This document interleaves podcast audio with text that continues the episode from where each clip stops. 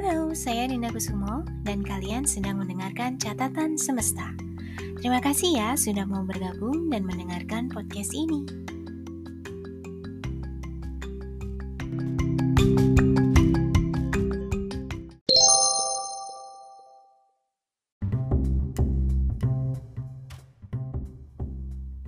Bismillahirrahmanirrahim Assalamualaikum warahmatullahi wabarakatuh Halo semuanya Anyong Gimana kabarnya hari ini? Alhamdulillah. It's been a while.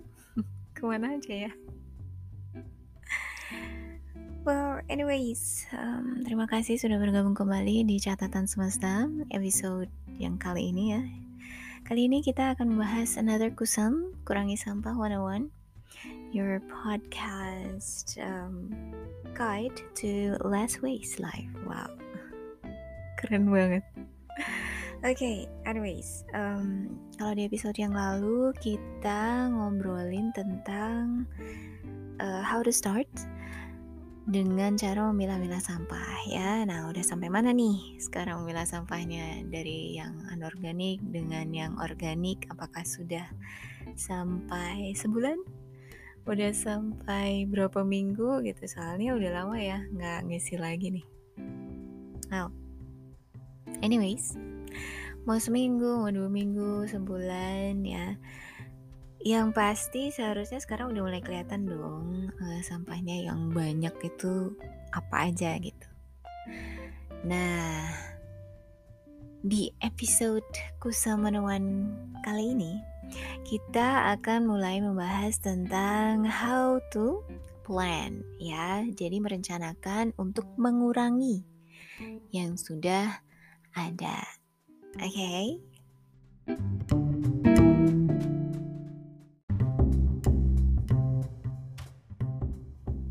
Oke, okay, wait. Sebelumnya, buat apa sih susah-susah ngurangin sampah? Dengan memilah aja kan cukup gitu ya. Kalau Anda masih berpikiran seperti itu, sahabatku, mohon maaf. Memilah saja nggak cukup, karena apa? Memilah itu hanya salah satu bagian dari proses uh, kita untuk memperbaiki diri. You know, less is better most of times. Jadi hmm, poinnya adalah untuk mengurangi, bukan hanya untuk memilah atau memanage sampahnya aja gitu. So actually this is the most important important step dari uh, semua kehidupan kita mengurangi. Believe me, manfaatnya itu besar banget gitu ya, nggak cuman buat sampah aja atau kehidupan fisik kita, tapi juga kehidupan mental kita. Ah, pintar. Believe me, aduh jadi deep talk nih. Oke, okay. well, sekarang balik ke topik.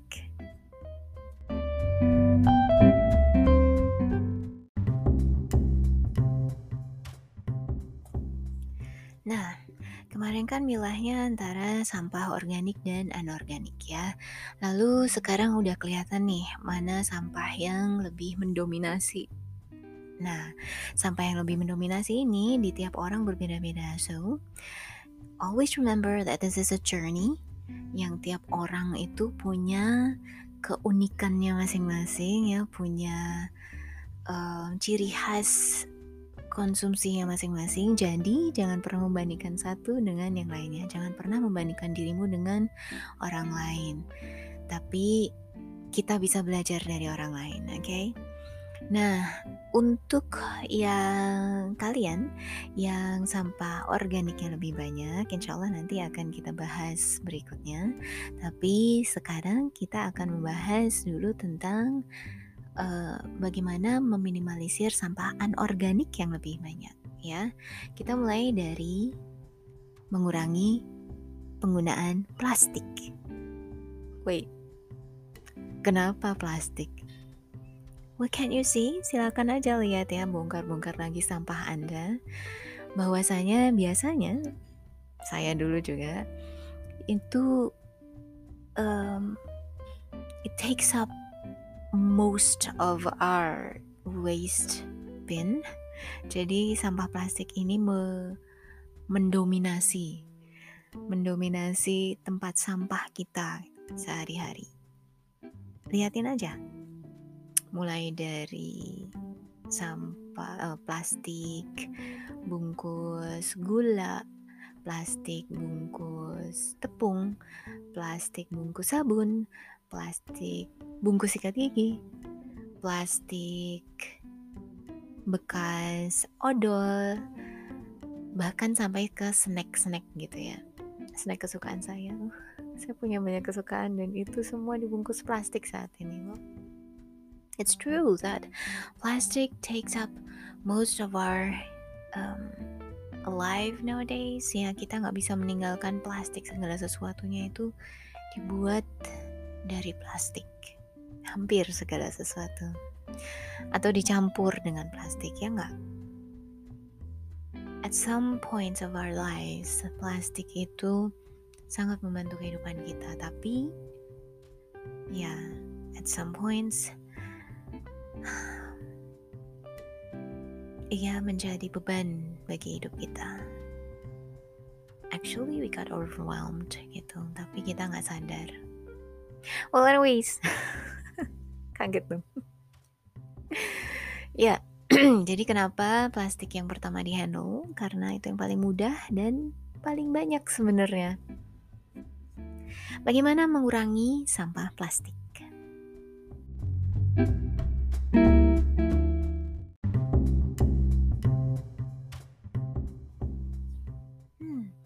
Coba deh dengan tiga tips ini. Yang pertama, tidak Katakan tidak. Katakan tidak pada plastik sekali pakai.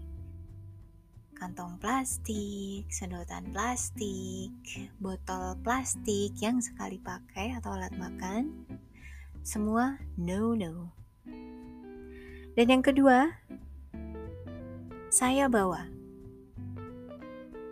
Saya bawa kantong belanja sendiri. Saya bawa sedotan sendiri, saya bawa alat makan dan wadah makanan atau minuman sendiri. Dan yang ketiga, saya pilih. Saya pilih makanan yang lebih segar dan lebih alami. Contohnya, buah-buahan atau seblak.